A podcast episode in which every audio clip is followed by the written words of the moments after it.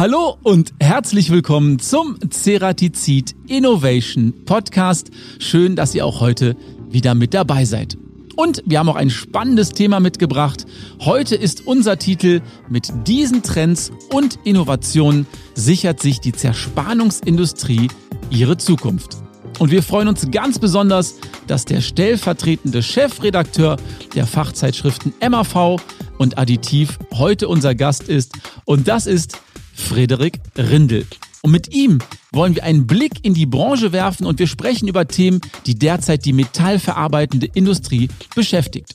Trends wie beispielsweise die Digitalisierung und Automatisierung in Hinblick auf Nachhaltigkeit stehen ebenso im Fokus wie die Möglichkeiten der E-Mobilität.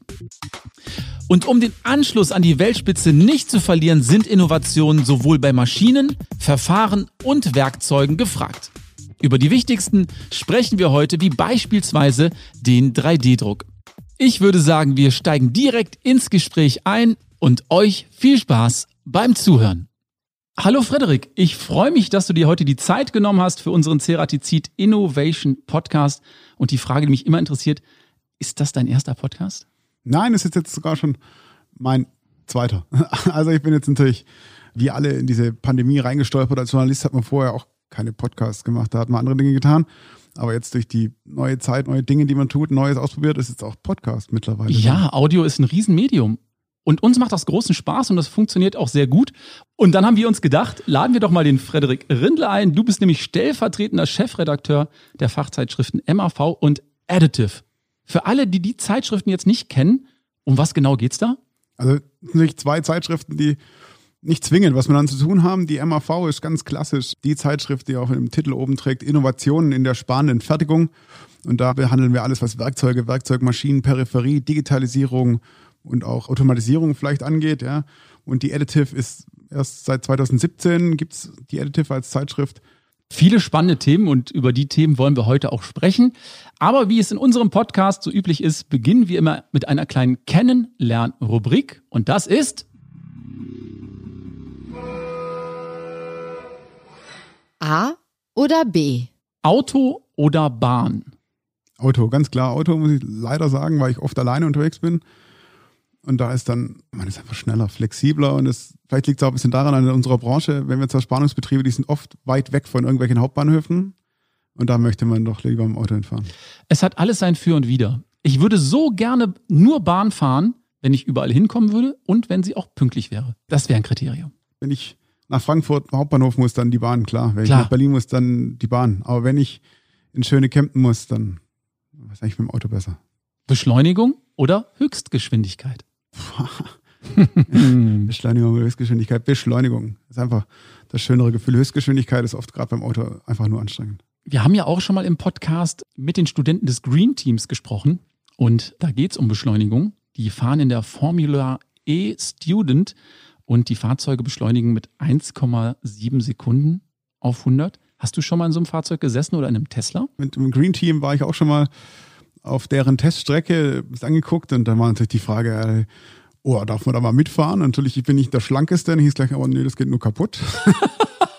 Wirklich? Also, also das Green Team Auto ist ja schon sehr bis ans Maximum ausgereizt. Das ist, glaube ich, Ja. ist, man sieht ja auch, in dem Rennen geht es darum, durchzuhalten. Ja, Da ganz geht's genau. anzukommen. Also die Autos sind nicht dafür da, dass man, glaube ich, da x-beliebig mitfahren lassen darf.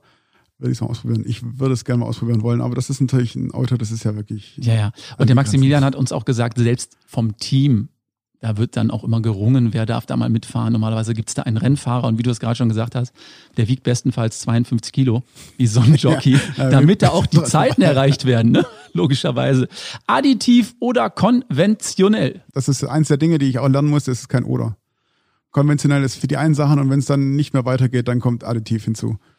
Da geht's nicht entweder oder. Es gibt nicht, dass man sagt, so und jetzt wird ab morgen nur noch alles gedruckt und die klassischen Bearbeitungsverfahren sind jetzt weg. Das gibt's nicht. Eigentlich akzeptiere ich eine solche Antwort nicht, aber in dem Fall gebe ich dir absolut recht. Müssen wir so stehen lassen. Innovation oder Tradition? Innovation, ich glaube, da muss ja jeder beim Innovation Podcast, muss ja jeder sofort Innovation schreiben. Nein, er muss das sagen, woran er wirklich glaubt. An Innovation muss man glauben. Gerade im Standort Ja, Deutschland ist ja, natürlich. okay. Elektro oder Benzin? Ja, Elektro oder Benzin, das ist, ehrlich gesagt, viel zu wenig Erfahrung mit Elektroautos. ein, zwei Mal einen Test gefahren, muss sagen, Möglichkeiten sind ja phänomenal, Beschleunigung ist ja toll. Kurze Strecken, Mittelstrecken, bestimmt super. Also ich habe es mir schon zweimal überlegt, ob ich mein Auto, mit dem ich die Arbeit pendel, umsteige auf Elektro und es hat sich jedes Mal, gab es irgendwie kein richtiges Angebot. Ja, aber wir sind auf dem richtigen Weg, oder? Wir sind auf jeden Fall auf dem Weg in die Elektromobilität, ja. Maschine oder Werkzeug? Für mich, ich bin äh, in der MAV schon, schon immer für die Werkzeuge zuständig und ich finde deshalb die Werkzeuge spannender, weil ich mich da, glaube ich, einfach besser auskenne. Laptop oder Notizblock? Ja. Laptop oder Notizblock ist natürlich eine Frage. Als Journalist? Schreibt mal auf dem Notizblock. Wobei man sich dann nachher denkt, man kann natürlich schneller mitschreiben. Ich glaube, es hat aber eher was damit zu tun, dass man es sich besser merken kann, wenn man auf dem Notizblock schreibt dann schreibt man das schnell mit. Manchmal kann man auch nicht mehr lesen, was man da geschrieben hat. Aber es geht, glaube ich, darum, dass man mit der Hand nochmal die Worte nachgefahren hat und dann merkt man sich es eher, glaube ich. 100 Prozent. Auch bei Moderation bei mir, wenn ich die handschriftlich mache, gehen die besser rein, als wenn ich die tippe. Kann Deshalb. ich nicht begründen, ist ja. aber wirklich so. Automatisch oder manuell? Wenn wir jetzt beim Schalten beim Auto sind oder wir waren die ganze Zeit beim Auto oder sind wir jetzt einfach generell bei allem?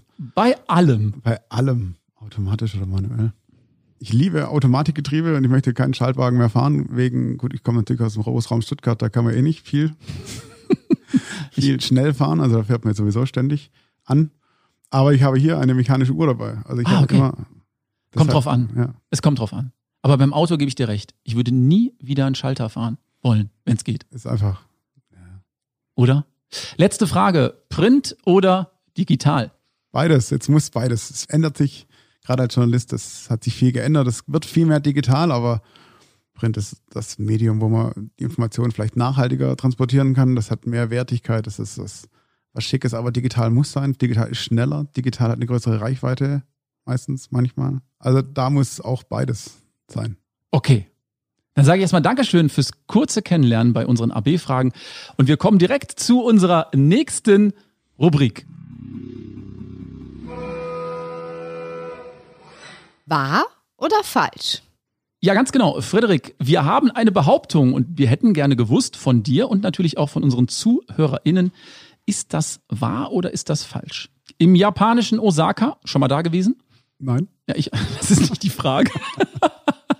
Gibt es ein Hochhaus, durch das zwischen dem fünften und siebten Stockwerk eine Autobahn führt? Richtig oder falsch? Was würdest du sagen? Richtig, selbstverständlich. Wer sich sowas ausdenkt, das muss er vorher gesehen haben. Das gibt's bestimmt. Durch ein Hochhaus? Ja. Mitten durch. Aber die Frage ist ja, was Japaner als Hochhaus definieren, was wir als Hochhaus definieren. Fünfter Hoch. Stock ist wahrscheinlich für einen Japaner gar kein Hochhaus, oder? Das ist, das ist für die kein Hochhaus. Ich würde sagen. Eingangsbereich.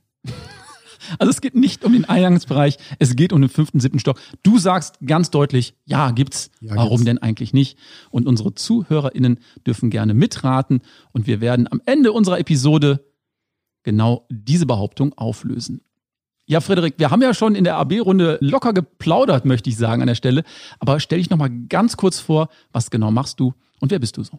Ja, mein Name ist Frederik Rindle. Ich bin jetzt nun seit beinahe zehn Jahren bei der MAV, der Zeitschrift für die spannende Fertigung, als Redakteur tätig und seit 2017 eben auch für die Additive. Da geht es alles rund um die additive Fertigung.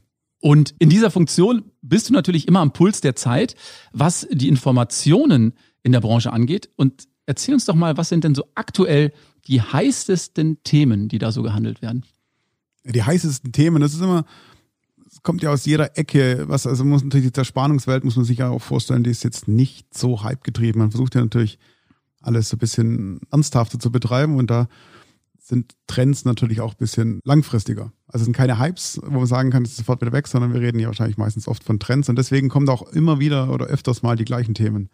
Was jetzt natürlich in letzter Zeit und in den letzten Jahren auch schon da war, Automatisierung und Digitalisierung sind natürlich Themen, die auch heute noch aktuell sind. Ja, absolut. Große Themen. Kommen wir doch einfach mal zur Digitalisierung.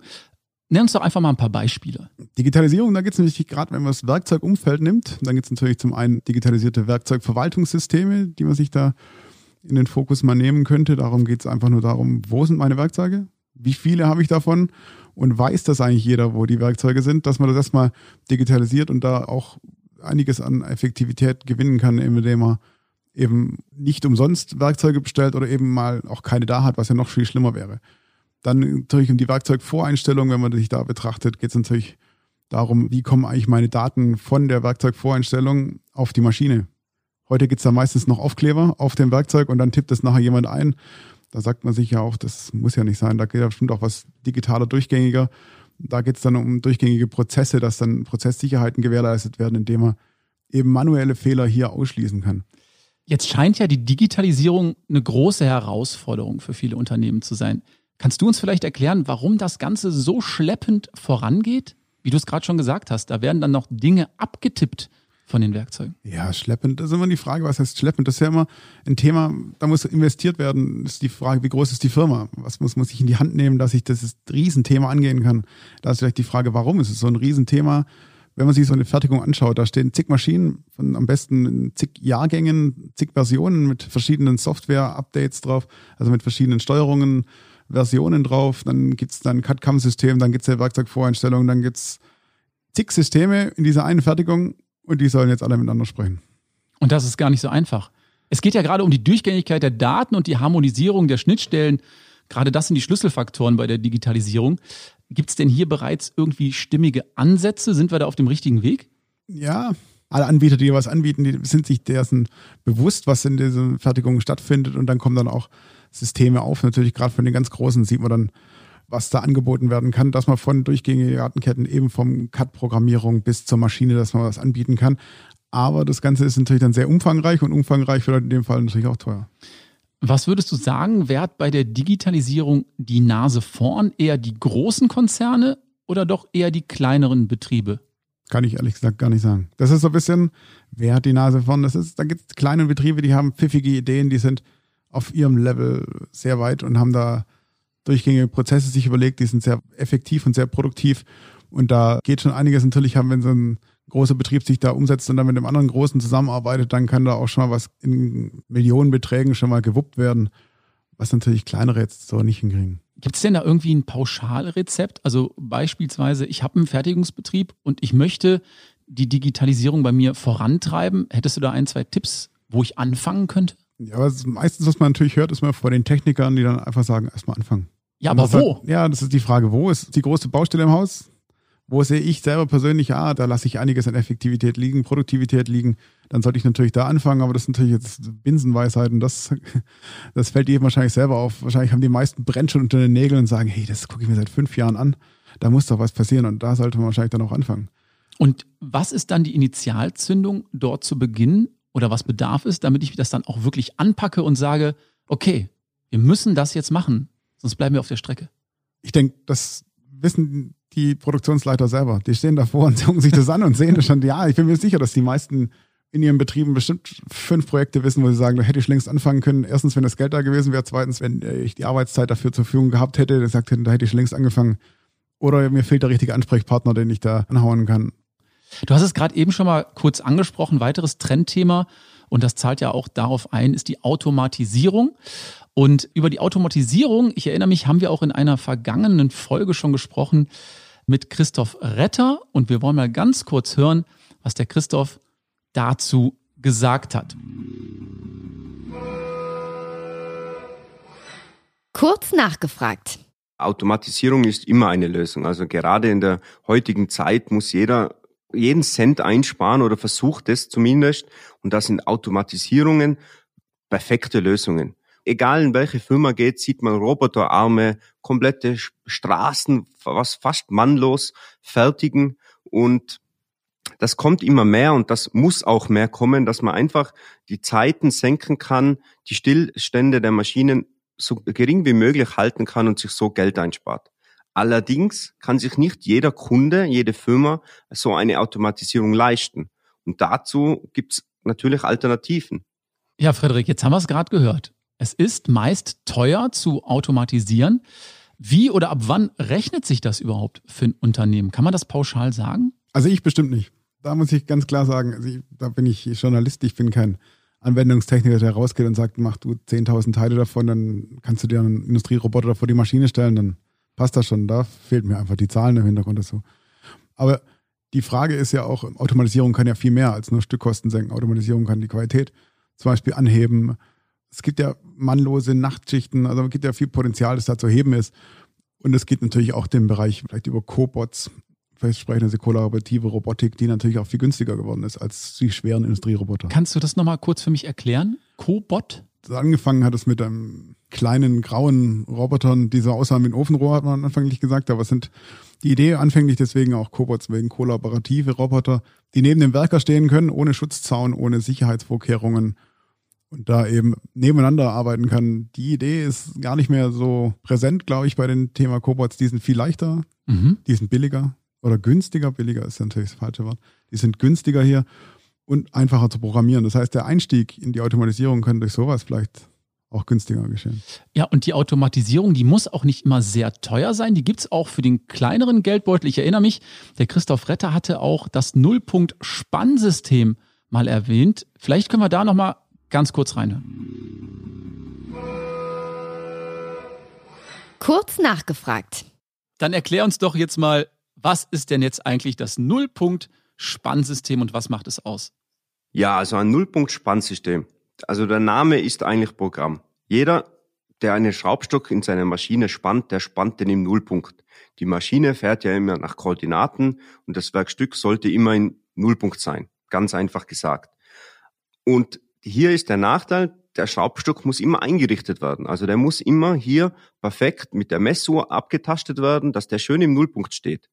Und das dauert. Und wenn ich viele verschiedene Schraubstöcke habe, also wenn ich öfters am Tag umrüsten muss, dauert es natürlich und ist immer ein großer Aufwand. Und da kommt unser Nullpunktspannsystem zu tragen. Das nehme ich und montiere es einmal auf dem Maschinentisch. Also ich muss es auch einmal ausrichten, das ist klar muss es abtasten, dass das schön positioniert ist und befestigt ist auf dem Maschinentisch. Aber ab diesem Zeitpunkt habe ich den extremen Vorteil, dass ich die Schraubstücke sehr, sehr einfach in dieses Nullpunktspannsystem reinlupf, reinschraub, befestige und da einfach eine große Zeitersparnis habe. Frederik, da können wir doch eigentlich sagen, auch das Nullpunkt-Spannsystem oder Aufspanntürme, Spannsysteme, das ist doch auch schon Automatisierung im Kleinen, oder? Ja, Klar, das ist so der Schritt auf der Maschine, dass ich automatisiert weiterarbeiten kann. Ist natürlich wichtig, dass meine Maschine weiß, wo das Bauteil liegt, dass sie direkt weiterarbeiten kann. Und auch natürlich, wenn der Roboter dieses automatisierte B- und Entladen, muss ja die Maschine wissen, wo hat der Roboter mein Bauteil eigentlich hingelegt. Und da kommt das Nullpunktspannsystem dann zum Tragen. Und was wir auch schon seit vielen, vielen Jahren hören, oftmals bei der Automatisierung, und das ist auch immer sehr negativ aufgeladen, Automatisierung baut Arbeitsplätze ab. Wie siehst du das? Die Frage, Automatisierung baut Arbeitsplätze ab, ja. Wenn ich sehe, da stand vorher ein Mann, ein Werker, jetzt steht da ein Roboter, ja, richtig, aber jetzt kann der Werker was viel Sinnvolleres tun. Am besten war das noch eine Tätigkeit, ich kann mich noch an meine Studentenzeit erinnern, wo man bei einem führenden äh, schwäbischen Automobilhersteller tolle Jobs machen durfte und da gab es dann die Position LKW-Bremsscheiben auf das Band legen. Und ich muss sagen, also länger als sechs Wochen hält das keiner durch. Wenn natürlich da mit der Automatisierung hier äh, diese Positionen verbessert werden können, ist natürlich auch für den Werker erstens entlastend und natürlich in dem Fall auch an sich sinnvolle und natürlich ist die Produktivität des Betriebs dadurch auch gesteigert. Das heißt, der Arbeitsplatz an sich ist natürlich auch gesichert. Das heißt also, wir können festhalten, die Produktionen verändern sich. Also alles wird digitaler, alles wird automatisierter.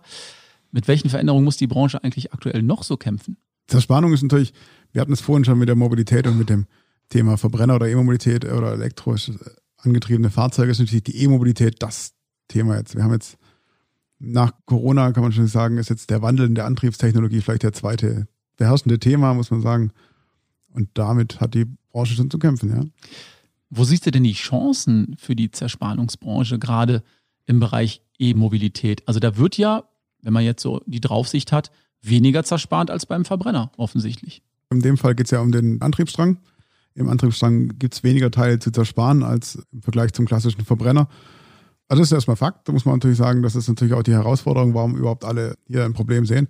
Aber was natürlich auch stattfindet, ist, es kommt jetzt mit der Entwicklung der Elektrofahrzeuge in den nächsten Generationen, die Bauteile werden präziser, mhm. sie werden anspruchsvoller, sie werden in der Zerspannung auch aufwendiger, was natürlich wieder für die Zerspaner eine große Chance ist, dass sie hier Werkzeuge liefern können, die diese Produkte überhaupt herstellen können. Und es kommen auch neue Bauteile hinzu. Also es gibt ja mittlerweile die Batteriewanne, ist so das klassische Beispiel, das jeder erwähnt. Gab es ja vorher auch nicht. Erstens werden die Bauteile präziser, sie werden komplexer, sie werden schwieriger herzustellen und es kommen neue Bauteile hinzu. wenn man jetzt natürlich noch betrachtet, dass vielleicht mehr Autos insgesamt gebaut werden, entstehen da schon Chancen, dass man wieder das Niveau auch anheben kann. Was denkst du denn, wo die Reise hingeht oder was glaubst du, wie sollten sich die Fertigungen jetzt neu aufstellen? Muss jetzt alles geändert werden sofort? Sofort ist ja eh in dem Fall nichts. Es ist ja die Frage, wann kommen dann Elektroautos wirklich auf den Markt? Wann fahren die ersten in den Großserien hier rum? Und das heißt, wann fängt die Produktion an? Aber die Flexibilität ist hier das Thema, denke ich, wo viele auch sagen, dass es dazu kommt. Also man muss seine Produktion flexibler aufstellen. Man muss generell flexibler sein in seiner Produktion und dann auch, was die Werkzeuge angeht, muss man auch Konzepte haben, die vielleicht nicht nur für ein Bauteil ausgelegt sind, sondern eben auch mehrere damit gemacht werden können. Dass man sich da ein bisschen breiter aufstellt. Ja, E-Mobilität wird ja sowieso kontrovers diskutiert. Da gibt es die Befürworter, da gibt es die Gegner. Vielleicht haben wir da nochmal einen kleinen Einspieler von Stefan Zecher. Er ist Vorsitzender beim VDMA Präzisionswerkzeuge. Er hat auch eine ganz eigene Meinung, war bei uns zu Gast im Podcast und vielleicht hören wir da nochmal ganz kurz rein. Kurz nachgefragt. Ich habe jetzt mal letztlich gelesen, dass man vorhat, bis 2025 in Deutschland die Verbrenner abzuschaffen oder zu verbieten. Ist das realistisch? Also aus meiner Sicht absolut nicht. Ich weiß nicht, wie das gehen soll und äh, was ja keiner so richtig anspricht, ist, was passiert, wenn wir alles jetzt als äh, Elektroauto hätten. Wo kommen die ganzen Batterien her? Wo kommen diese ganzen Rohstoffe her? Wie viele Landstriche machen wir dafür kaputt? Wie viel Kinderarbeit steckt eigentlich da drin, so eine Batterie herzustellen? Das wird leider Gottes nicht zum Thema gemacht. Anscheinend ist die Batterie der, der Heilsbringer für alle Probleme und das sehen wir eigentlich nicht so. Man, man muss auch hier einfach technologieoffen sein und sich nicht nur auf eins einschießen und wir haben ja Lösungen. Kann ich nur wiederholen, Wasserstoff und E-Fuels. Also es gibt Alternativen. Ja, Stefan Zecher hat da eine ganz eigene Meinung. Siehst du das ähnlich, Frederik? Stefan Zecher hat hier sicherlich sehr viele problematische Punkte angesprochen, die in der Elektromobilität auch zum Tragen kommen. Aber die Tatsache, die er angesprochen hat, ist ja die Technologieoffenheit, von der er spricht, mit der man dem Themenmarkt begegnen muss. Und da ist natürlich einiges noch an, Entwicklungen zu leisten, was Wasserstoff, was Thema, wenn man das gerade mal in den Fokus nimmt, da sehe ich auch tolle Möglichkeiten noch gerade im Bereich von LKWs. Man spricht jetzt viel von Pkw, Elektromobilität, aber was ist denn eigentlich mit Nutzfahrzeugen und wie kann ich da modernere Antriebskonzepte entwickeln? Und da ist natürlich gerade der LKW mit seinem Langstreckenbetrieb, also nicht der LKW, der den, den Supermarkt um die Ecke beliefert, sondern eben der, der an der Autobahn entlang fährt und Langstrecke fährt. Der hat dann zum einen eine konstante Energie, die er benötigt, um vorwärts zu kommen, und zum anderen bewegt er sich entlang der Autobahn. Das heißt, zum einen, er wird vielleicht interessanter für eine Brennstoffzelle und man könnte natürlich entlang der Autobahn viel einfacher ein Wasserstofftanknetz aufbauen. Also du würdest auch sagen, jetzt nur die E-Mobilität in den Fokus zu rücken, das wäre schon zu einseitig. Also wir sollten uns da ein bisschen breiter aufstellen. Also es ging um die Batteriebetrieb in der E-Mobilität oder eben andere Antriebskonzepte und selbstverständlich ist es dann, dass man je nach Nutzungsfall muss man sich auch weitere Gedanken machen, also eben was LKWs zum Beispiel angeht oder auch Baumaschinen. Da gibt es natürlich andere Anwendungsfälle noch. Aber wenn man im Pkw-Bereich sieht, ist, glaube ich, durch die Subventionen der, die die Entwicklung da angeschoben haben, auch vieles schon festgelegt worden.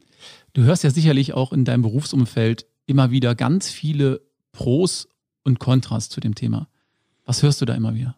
Also die Kontrapunkte hat natürlich Stefan Zecher jetzt gerade auch schon vorhin gesagt, sehr gut beleuchtet. Er hat die Schwierigkeiten der batteriebetriebenen Elektromobilität auch klar angesprochen. Aber es sind natürlich die Pros sind natürlich gerade die Plug-in-Hybride. Wenn man die sieht, da freut sich jeder Zerspaner, da hat man plötzlich zwei Antriebsarten in einem Fahrzeug. Das ist natürlich für jeden Zerspaner das Highlight. Da hat er die Elektromotoren und den Verbrennungsmotor bauteilmäßig, also von dem Volumen her natürlich toll.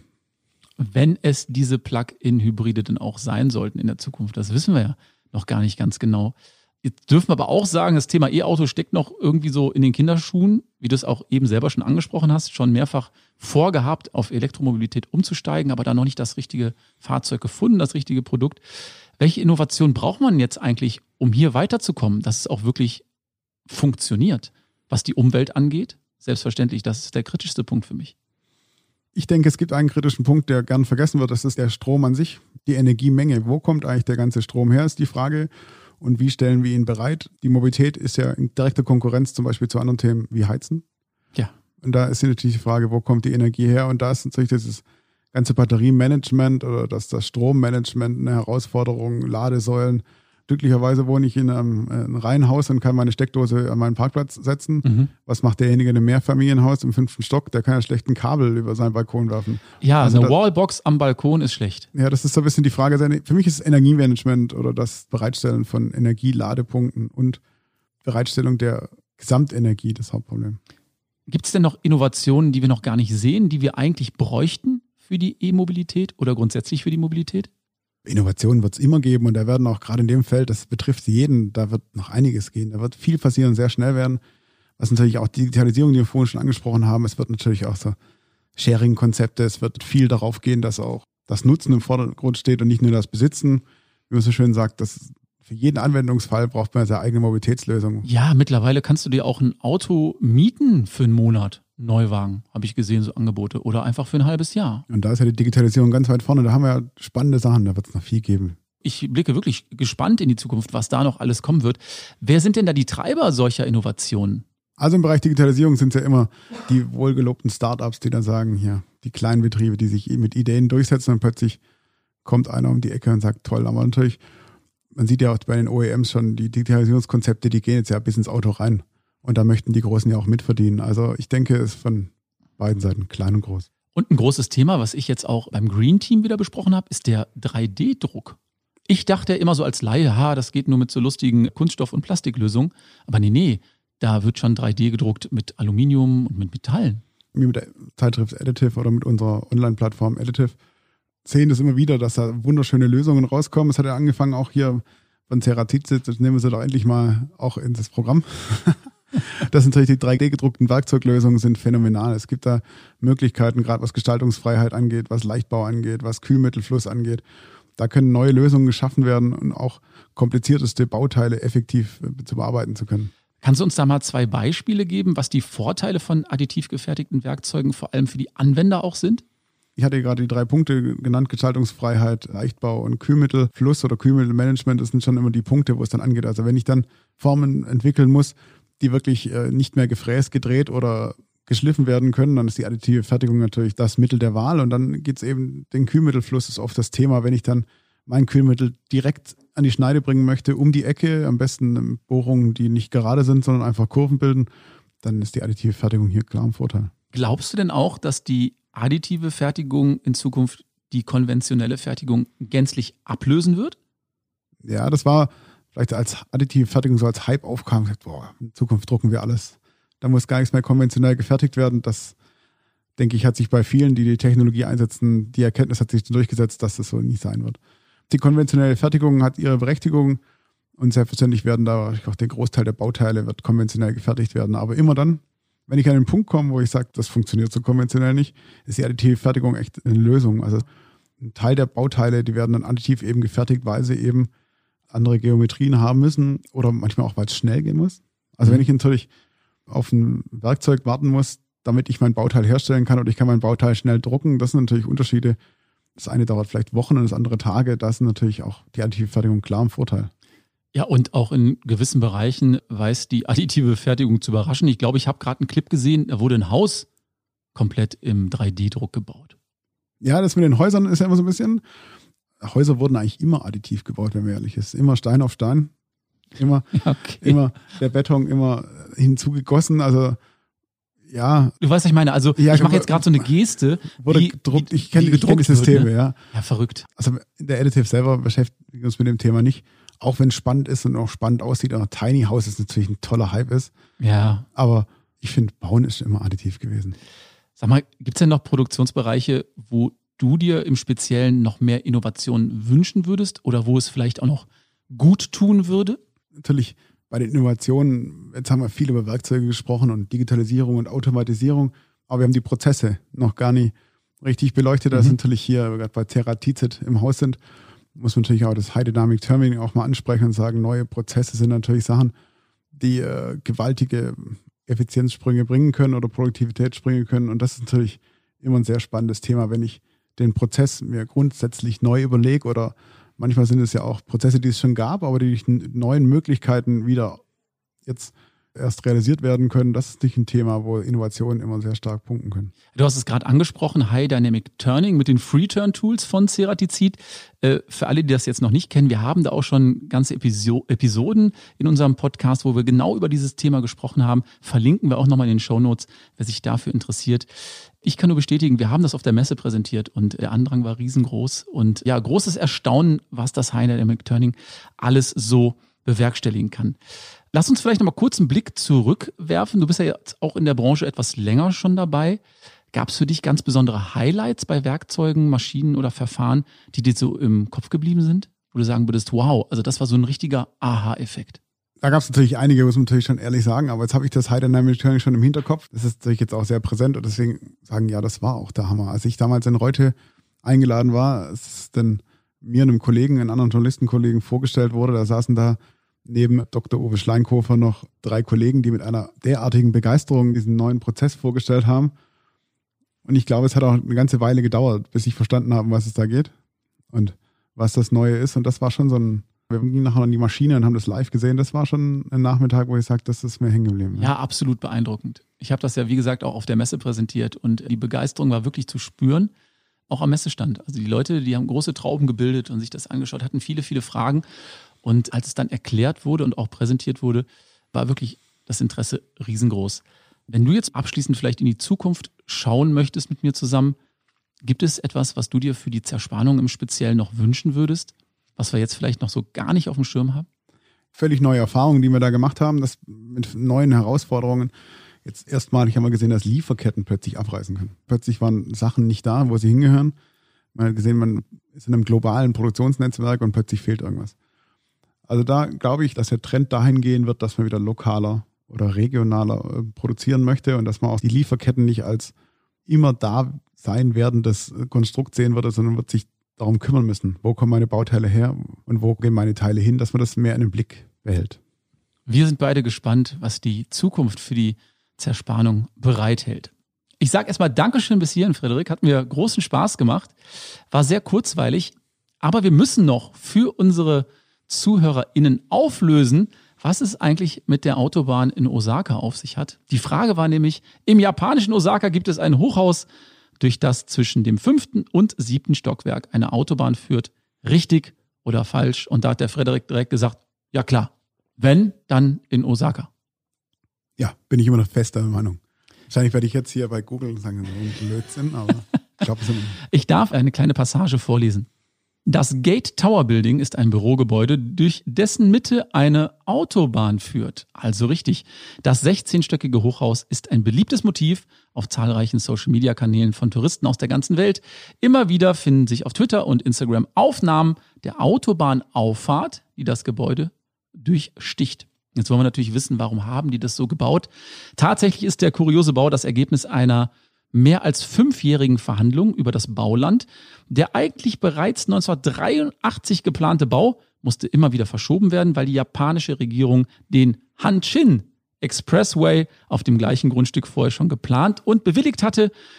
Schließlich kam es zu einem Kompromiss, der heute noch zu bestaunen ist. Denn der ungewöhnliche Vorschlag kam von den zuständigen Behörden, die so dem jahrelangen Rechtsstreit ein geradezu salomonisches Ende setzten. Legal mietet der Highway nun die Etagen sogar von den Besitzern des Gateway Tower Buildings und zahlt denen Miete. Die Frage, die sich jetzt jeder stellt, wo war es jetzt zwischen dem fünften und achten Stock? Was ist im neunten und vierten Stock los? ist das laut? Haben die eine eigene Autobahnauffahrt, Frederik? Also kann man da sozusagen aus dem Wohnzimmer direkt auf die Autobahn? So stelle ich mir das vor. Auf jeden Fall können Sie direkt die Staumeldung durchgeben, oder? Sie können sofort die Staumeldung durchgeben. Wer das nochmal etwas näher recherchieren möchte, wir machen das für euch und packen das dann dementsprechend auch in die Shownotes. Frederik, Dankeschön, dass du zu uns nach Kempten gekommen bist. Hat uns große Freude gemacht. Ja, bleib gesund und vielleicht bis zum nächsten Mal. Ja, herzlichen Dank. Vielen Dank für die Einladung. Schön, dass ich da sein durfte. Tschüss. Tschüss. Wir sind am Ende unserer heutigen Podcast-Episode angelangt und ich fand es total interessant, aus erster Hand zu erfahren, wie die Trends und Innovationen in der Zerspannungsindustrie für die Zukunft so aussehen könnten. Und ich denke, der Frederik hat uns da einen schönen Einblick gewährt. Solltet ihr noch weitere Fragen zum Thema haben, schickt uns gerne eine E-Mail wie gewohnt an teamcuttingtools.ceratizid.com Und alle Informationen zum Gespräch findet ihr selbstverständlich auch heute in den Show Notes.